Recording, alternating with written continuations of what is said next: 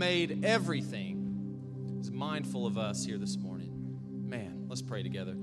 Father, we thank you for the truth of that song that that who are we that you are mindful of us? I mean, God, you are so good, you are perfect in every way, and yet you take the time to wipe away our tears. I mean, you take the time to, to, to engage us and you pursue us. Uh, that every teacher of the time of Jesus would, would make you come before them and beg to follow them, but yet you go and you pursue your followers. Man, wonderful truth. We're so thankful. We love you a lot. In Jesus' name, amen. Kids, you are dismissed. Have a wonderful time.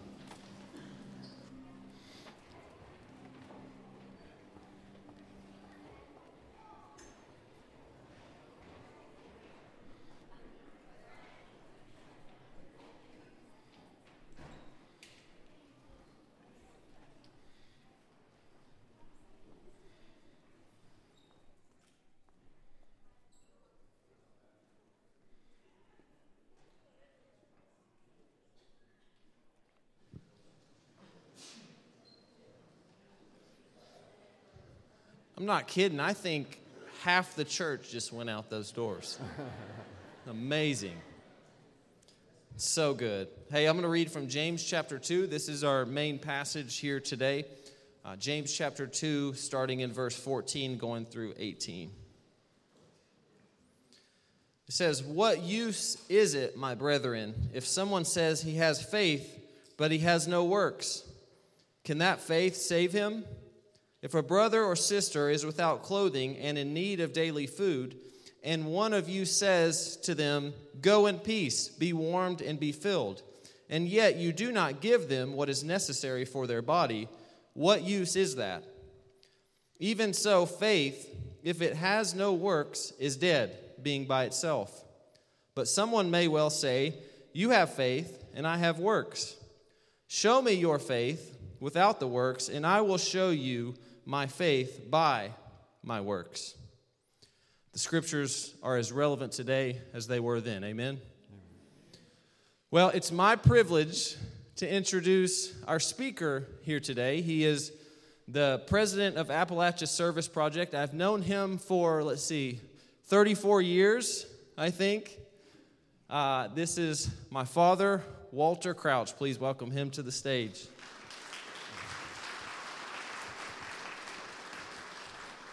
All yours.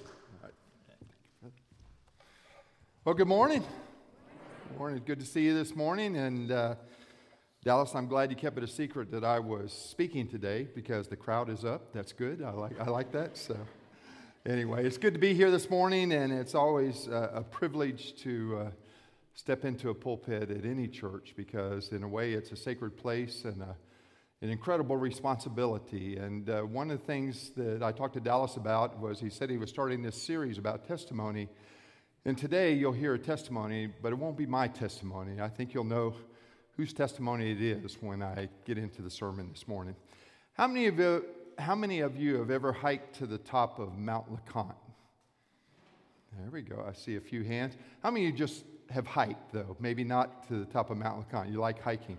Yeah, I mean, you're in the area to hike, right? I mean, one of the most amazing people I've heard was a, a young woman at a, a morning Rotary Club meeting who set the world record for a woman speed hiking the Appalachian Trail. I mean, she beat the record like by weeks. And uh, we're actually ne- negotiating with her to come and speak to our, our staff at ASP. I had a friend named Tom that I worked with down at Carson Newman. It was a big hiker, a great hiker. He's passed away now. But he told me, Walter, there are three main rules of hiking. That is, you eat before you're hungry, you drink before you're thirsty, and you rest before you're tired. I mean, that sounds almost impossible to do, but he said if you'll do that, you can hike all day and keep hiking. I think there's a fourth rule too. And this rule has to do with an illustration I'm about to use. And that is you never hike alone. You never hike alone. I mean, there was a fellow that didn't take that advice and he went hiking up in the Smokies on one of the trails. And sure enough, he's walking along a sharp ledge. He slips on a rock and he falls 600 foot cliff. He falls. But as he's falling on the way down, there was this like little tree or bush that was like growing out of the side of the cliff. And so he quickly scrambled and tried to grab that, and sure enough, he grabbed it and it held. And he thought to himself, I'm saved, I'm saved, I'm. And then he looked down and he was still 400 feet off the ground. So he did what any of us would do. He started calling out, Help, help! Is anybody up there? Can anybody hear me? Nothing. Now, he did this for what seemed like hours, but was probably 10 or 15 minutes. And finally, he got to a point of desperation where he thought, I need to pray. I mean, isn't that the way it is? We finally get to a spot where we should pray rather than praying from the beginning. We always have to be in a dire consequence, like this guy was. And he finally prayed. So he's hanging there and he prays, Oh God, please send somebody up on the path above me so that I can be saved. Nothing. Oh Lord, please send somebody. And then all of a sudden there was a voice Yes, I hear you. He goes, Oh, great, oh, great, oh, thank God. And the voice says, You're welcome. what? Who is this? This is God. I'm here to help you. Uh huh. Um, what do you want me to do? Just let go of the branch and I'll catch you. Say what?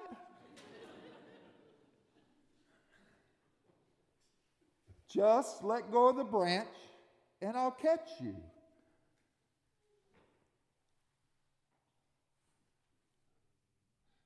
Is there anybody else up there?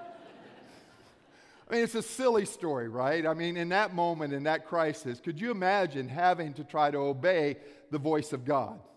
I mean, my luck, it had been Dallas up there just pretending, right?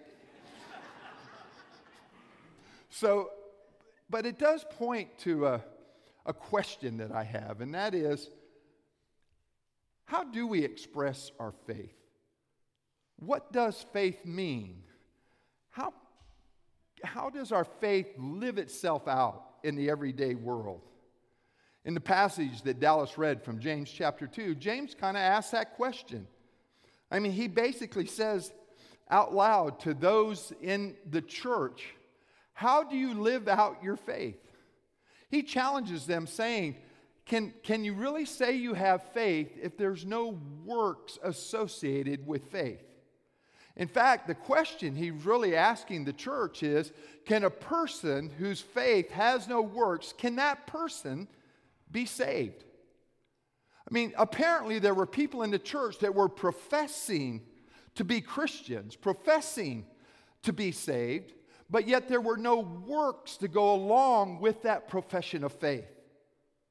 And so James questions them and says, basically, through this passage, what good is faith without works? And he uses a wonderful illustration where he talks about if someone doesn't have clothing and doesn't have food, and all you say to them is, be warm and be filled, or in modern day lingo, I'll pray for you. Uh, yeah. you ever been there? I've been there. I'll pray for you. And then later on, I realize how hypocritical that is. Okay, I pray for them, but I might be the answer to their prayers, right? And James says, What good is that? What use is that? And then he lays down the gauntlet in verse 18 and he says, Look, you show me your faith without works, but I will show you my faith by my works. Now, we think that the author of James is the brother of Jesus. Therefore, you know, he probably comes from Nazareth. But honestly, in that verse where he says, Show me, I would swear he's from the state of Missouri. Right?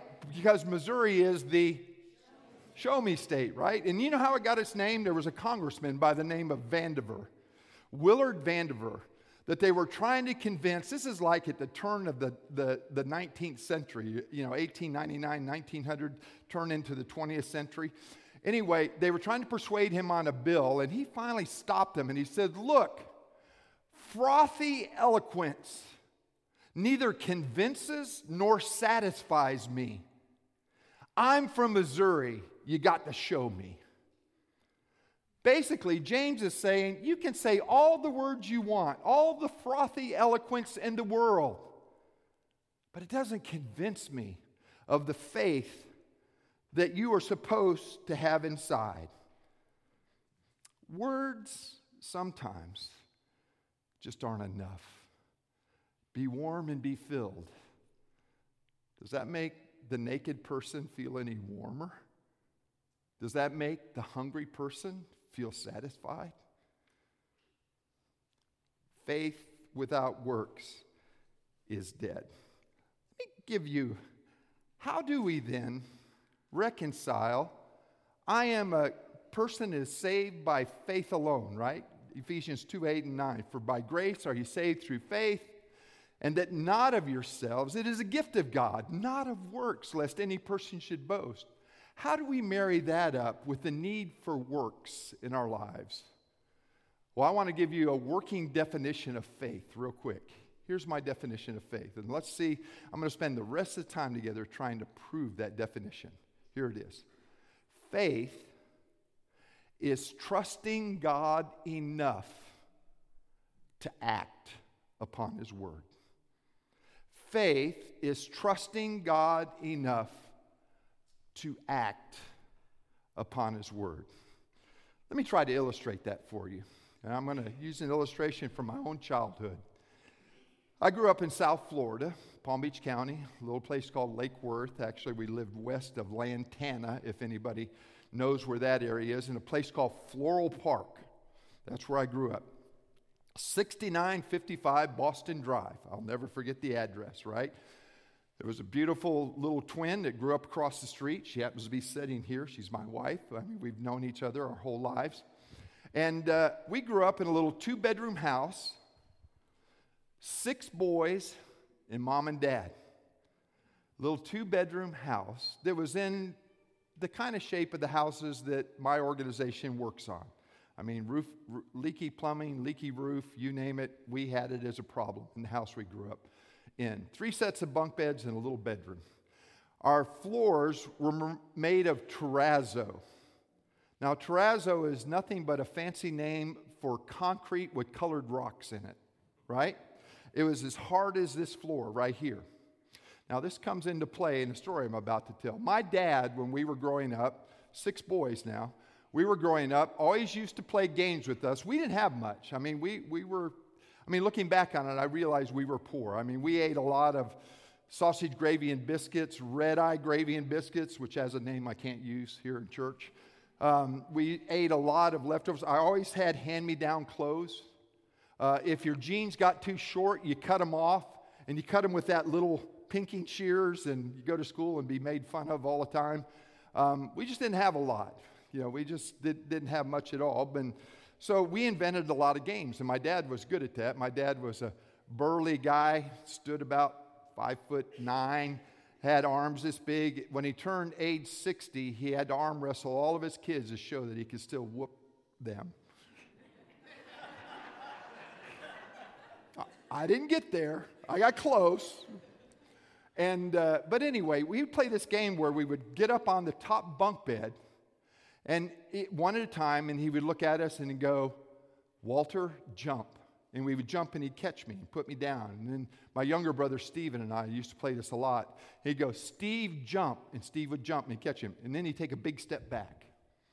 We'd go through it again. Walter, jump. And I would jump. He'd catch me, put me down. Steven, jump. Take another step back. I mean, it was a game of chicken. My dad was trying to kill us by landing on that terrazzo floor.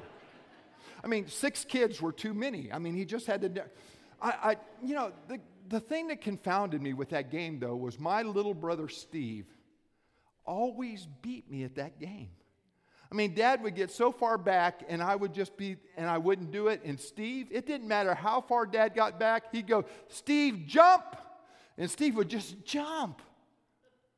I mean, I used to think it was because, you know, like his elevator didn't go to the top floor. You know, he's a few bricks shy of a load. You know, those expressions we use to say someone's nuts, crazy. But you know, later I realized that wasn't it at all. The reason my little brother beat me at that game was because he trusted my dad more than I did. He knew that no matter how far away dad got, if he just obeyed my dad and jumped, my dad would catch him. Right? My brother had more faith in my dad than I did. He trusted dad enough that he was able to act upon his word. I have a biblical example as well. If you have your Bibles, why don't you turn over to Matthew chapter 14 for a moment? Matthew chapter 14. Wonderful story, one that I love. I got to get my helpers out here. I'm sorry. It's just, I even brought my large print Bible and I still can't read it without these. So, John chapter 14, beginning in verse 22. Immediately, he, speaking of Jesus, made the disciples get into the boat and go ahead of him to the other side while he sent the crowds away. After he had sent the crowds away, he went up on the mountain by himself to pray. By the way, any time in the Gospels when Jesus goes up on the mountain to pray or goes by himself to pray, something big is about to happen. Now, that should tell us something, right? If even Jesus went aside to pray when something big was ha- about to happen, shouldn't we need to pull aside to pray if we want something big to happen? Right? All right. And when it was evening, he was there alone. But the boat was already a long distance from the land, battered by the waves, for the wind was contrary. I love that verse. First of all, I love the, calling the wind contrary. You know, I mean, you just got your hair together, right? You go walk into the car, next thing you know, man, you got a problem because the wind was contrary. Pam and I were trying to land last week at Tampa in an A321 Airbus, and it's low to the ground. We're just about hit. And I leaned over to Pam and I said, Man, he, this thing is keep, keeps yawing. This pilot's having a problem with it. And in that moment, the engine's gunned and he took on up and off because the wind was contrary. Thank God he took back off again. You know, it's one of those when we finally did land, everybody applauded. You know, you've been on one of those flights before. The wind was contrary. This isn't like a child, this is a storm. Now, have any of you ever seen that? It's a classic picture of Jesus walking on the water.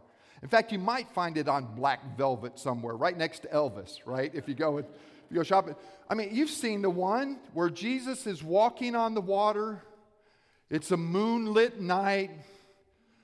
His hair is gently blowing in the breeze, and the lake is flat as a piece of glass. You know, I, I think I know why the author drew it that way. Because somehow, in my simple mind, it's easier to walk on flat water than it is rough water. Now, think about that. No, it's not like that at all. This is a storm. This isn't Jesus walking on a lake that's flat as a piece of glass. This is Jesus stomping across the waves in the middle of a storm that is about to sink the boat. It's an amazing, terrifying scene. It's not one of a moonlit night and calmness. This is Jesus stomping across the waves. And in the fourth watch of the night, three o'clock in the morning, he came to them walking on the sea. When the disciples saw him walking on the sea, they were terrified and said, It is a ghost, and cried out in fear. I mean, wouldn't you? I've never seen anybody walk on water, let alone stomp through the waves in the middle of the night. And immediately Jesus spoke to them, saying, Take courage, it is I. Do not be afraid. You know, folks, any difficult circumstance plus the presence of Jesus should give us courage. Verse 28, Peter. I just love Peter. Don't you love Peter in the Bible? Thank God for Peter. I don't feel so bad about myself all the time, right? I mean, Peter was always opening up his mouth and sticking his foot in it, right? I mean, he was always saying boastful things, trying to do things. Lord, I'll never deny you. Forbid it, Lord. Don't go there. He was always speaking up, acting like he was somebody. And so here's Peter. Peter says to him, Lord, if it's you, command me to come to you on the water. You know, sometimes I think we make Jesus way too serious all the time in the Gospels. I think Jesus had fun. And I think when he heard Peter say those words, and him knowing Peter, Jesus thought to himself, I got him now. Yep, I got him. All right, turkey, come. I mean, come on. Peter has just asked for a miracle to take place. He, of all people, very, being very impetuous, just blurts out, Lord, if that's you, bid me to come to you on the water. He asked for a miracle. And Jesus is like, mm hmm, come on, come. Now, at that moment, Peter enters into what I call a crisis of faith. A crisis of faith. He has the unmistakable command of Jesus come. Kind of like the guy hanging there, let go. Come. And in this crisis of faith, I'm sure in his head there are three voices screaming at him saying, Don't do it. The first one was his experience, right? I mean, Peter grew up as a fisherman. He grew up in his dad's family, who was a fisherman. And Peter, his voice in his head of experience is saying, Peter, look, remember that time when you were a kid and the wind shifted suddenly and that boom came around and knocked you off the boat? You almost drowned in that water. Your experience tells you that water is for drinking. Water is for boating, water is for swimming, but water's not made for walking. Don't do it, you're going to go down. Second voice in his head was probably the voice of his intellect, right? Peter, now I know you probably didn't take this in school, but maybe you did. Peter, you know that the elasticity of the water in no way can hold the mass and the point of mass of your weight when you step out on it that physics tells you, your intellect tells you, that water cannot hold you unless there is a sudden 100 degree drop in temperature that freezes the lake so that you can walk on the ice. His intellect says, Peter, don't do it. And then finally, there's a third voice. Because at that moment, when Peter says, Lord, if it's you, bid me to come to you on the water, there are 11 other disciples in that boat that have their eyes fixed on Peter. This is the voice of what I call peer pressure. I mean, some of them are thinking, there goes Peter again. Who does Peter think he is asking Jesus for a miracle like that? Oh, let's see what happens this time.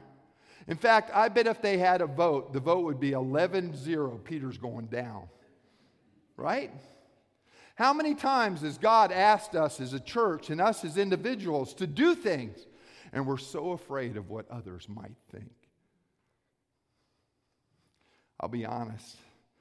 Sometimes it's good to get gray on top or a balding mountain because you get to an age where you just don't care what other people think anymore. Look, what matters is what God thinks. I know. What would you have done in that situation? I mean, what would you have done? You have the unmistakable command of Jesus come. Does Peter trust Jesus enough to obey his word? I know what I would have done. I'd have been like, I've been hanging on the side of that boat. I'd, my knees had probably been shaking. I'd been like, man, I've got myself into it now. What am I going to do? And I would have taken one foot and I'd have stepped it over the side of that ship and I'd tried to feel, see if that was hard or not. And then I'd be like, ah, ah. If you read the next verse, Peter walked on the water. Let me give you a formula the unmistakable command of God plus someone who trusts God enough to act upon it equals a miracle. Now, I'm not talking about the stuff you might see on TV somewhere with what I call the name it and claim it health and wealth boys. I'm not talking about that kind of miracle.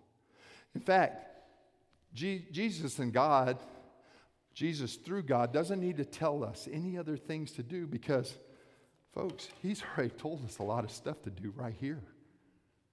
In fact, wouldn't it be amazing if we just obeyed some of the things in here and trusted enough, God enough to act on these things? Things like love your neighbor as yourself, do unto others as you would have them do unto you. Forgive others as you have been forgiven. I mean, I don't know, Dal, but if we just focus on those that I just mentioned and trusted God enough to obey Him in those every day, we would see our lives change, our families change, our communities change. We would see the world change. We don't need any other commands than what He's already given us here. Do you trust God enough to act upon His word? See, that's what faith is. That's what faith is. You know, my brother and I, I told you about Steve a little bit. We grew up in really vastly different lives. It's amazing that we came from the same family. Um, I was a good athlete and a good student. I uh, went to college on a football scholarship. Uh, Steve, he grew up, and I mean, he really grew up. He grew up to six foot four and weighed over 300 pounds. He was an outdoorsman. He loved hunting. He had one of those pickup trucks that you have to have an extension ladder to get into. You know the ones I'm talking about? The tires on that truck were bigger than any concrete truck tires you ever saw. It was always the color of Bondo, right? It was never, ever painted, you know, it was always in stages of repair. He raised coon dogs on the side. He had he earned a, a, nickname, Bigfoot is what everybody called him, and he had Bigfoot's Blackwater Kennel.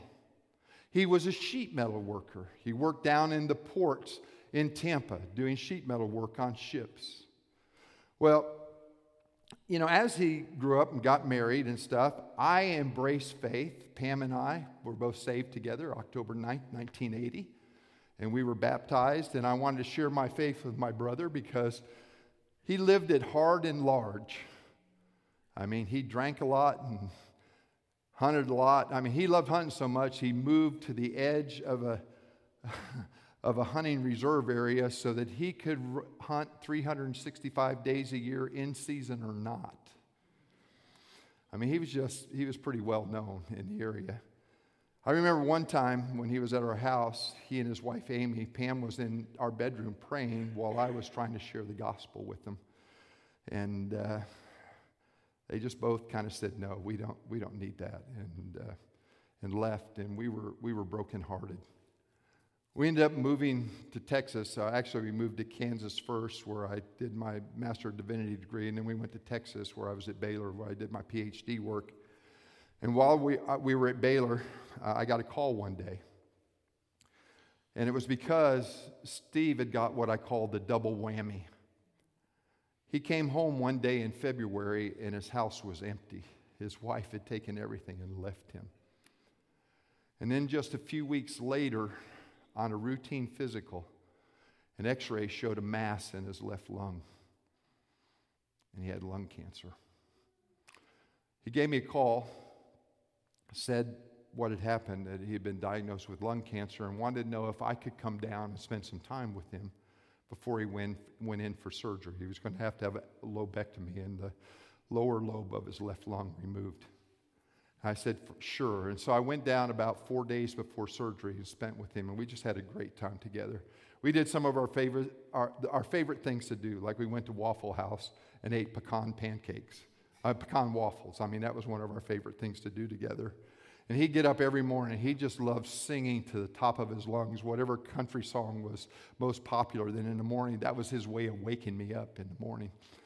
And uh, we just had a great time together. And I, I, I shared faith with him again. And he said, Walter, he said, I'm just not ready for that. I, am having too much fun, and, and uh, I just don't need that crutch, is what he called it. I said, Well, let's pray together, though, before he went in surgery. Went in surgery, they did the lobectomy.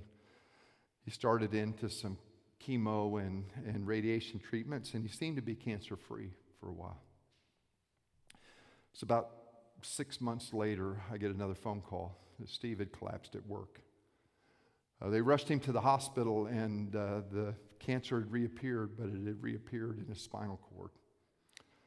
Uh, they did, they cleaned up his spinal cord, they fused some, some of the vertebrae together, and he had one of those clamshells, you know, that they used to put on folks to hold him together. And he came out and started some very intensive chemo and radiation, and actually got well enough to go back to work.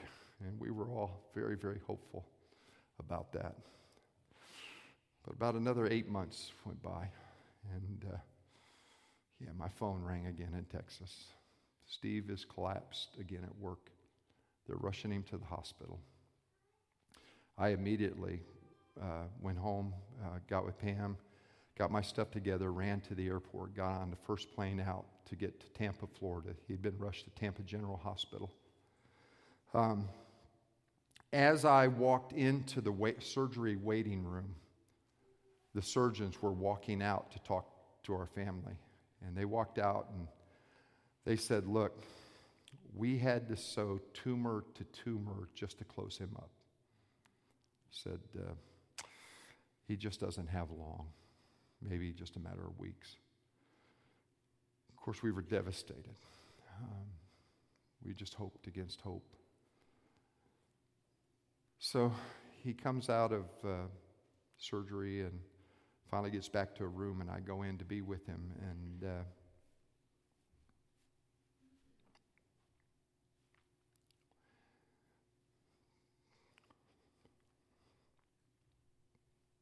he just looks at me and says, Walter B. And by the way, that's as a kid. My dad was Walter. I was Walter B.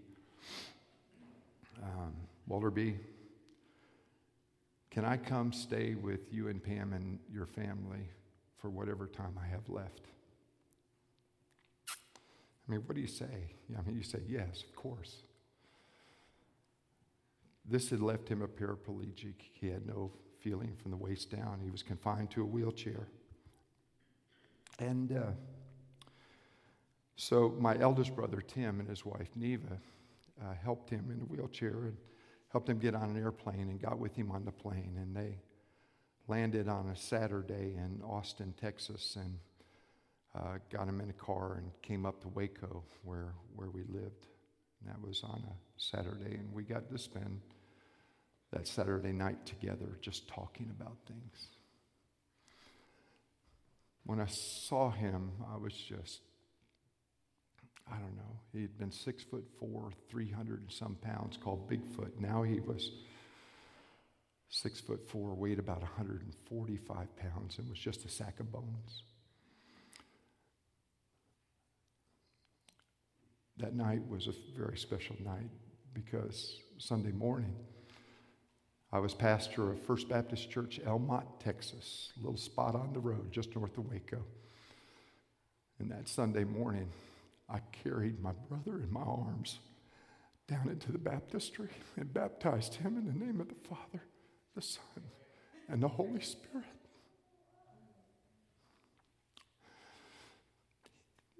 He made it about four months after that.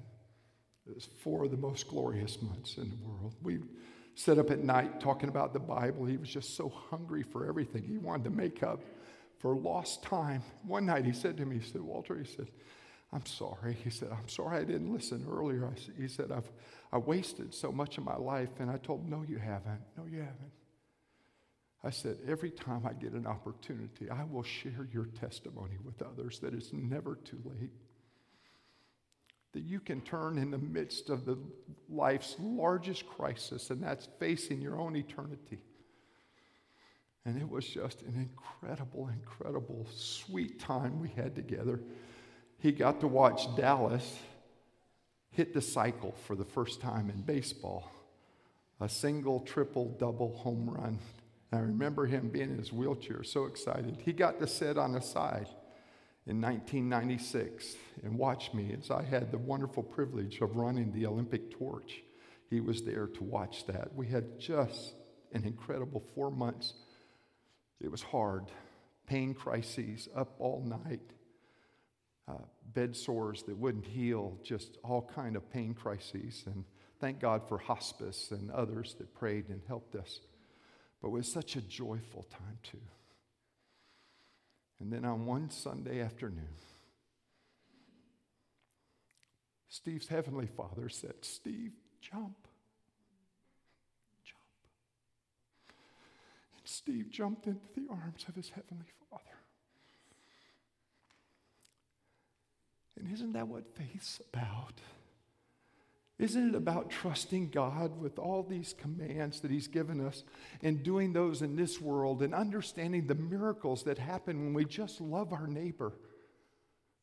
So that when we finally come to the end of our lives, without reservation or fear, we're able to obey God's last command when God says, jump. Friends, this morning, I don't know where you are in your faith journey or even if you have a faith journey at all.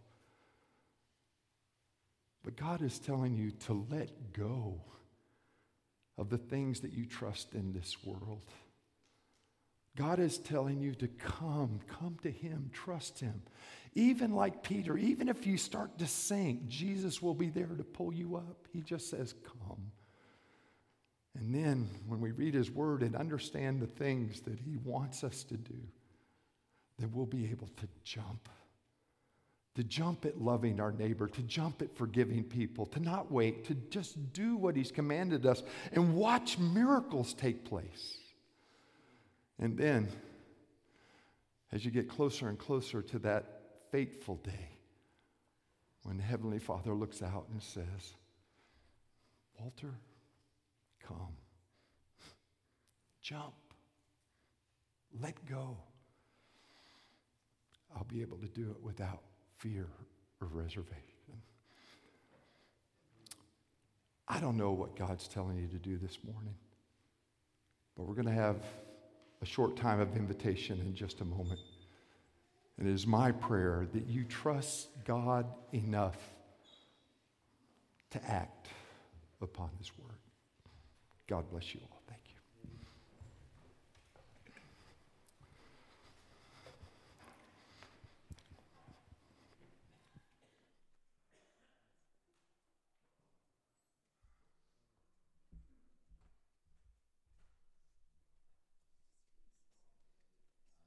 To worship, I would love for us just to take a moment as a church. Just bow your heads, close your eyes. This next song is evidence, and um, when we look around, we've seen how God's moved. We hear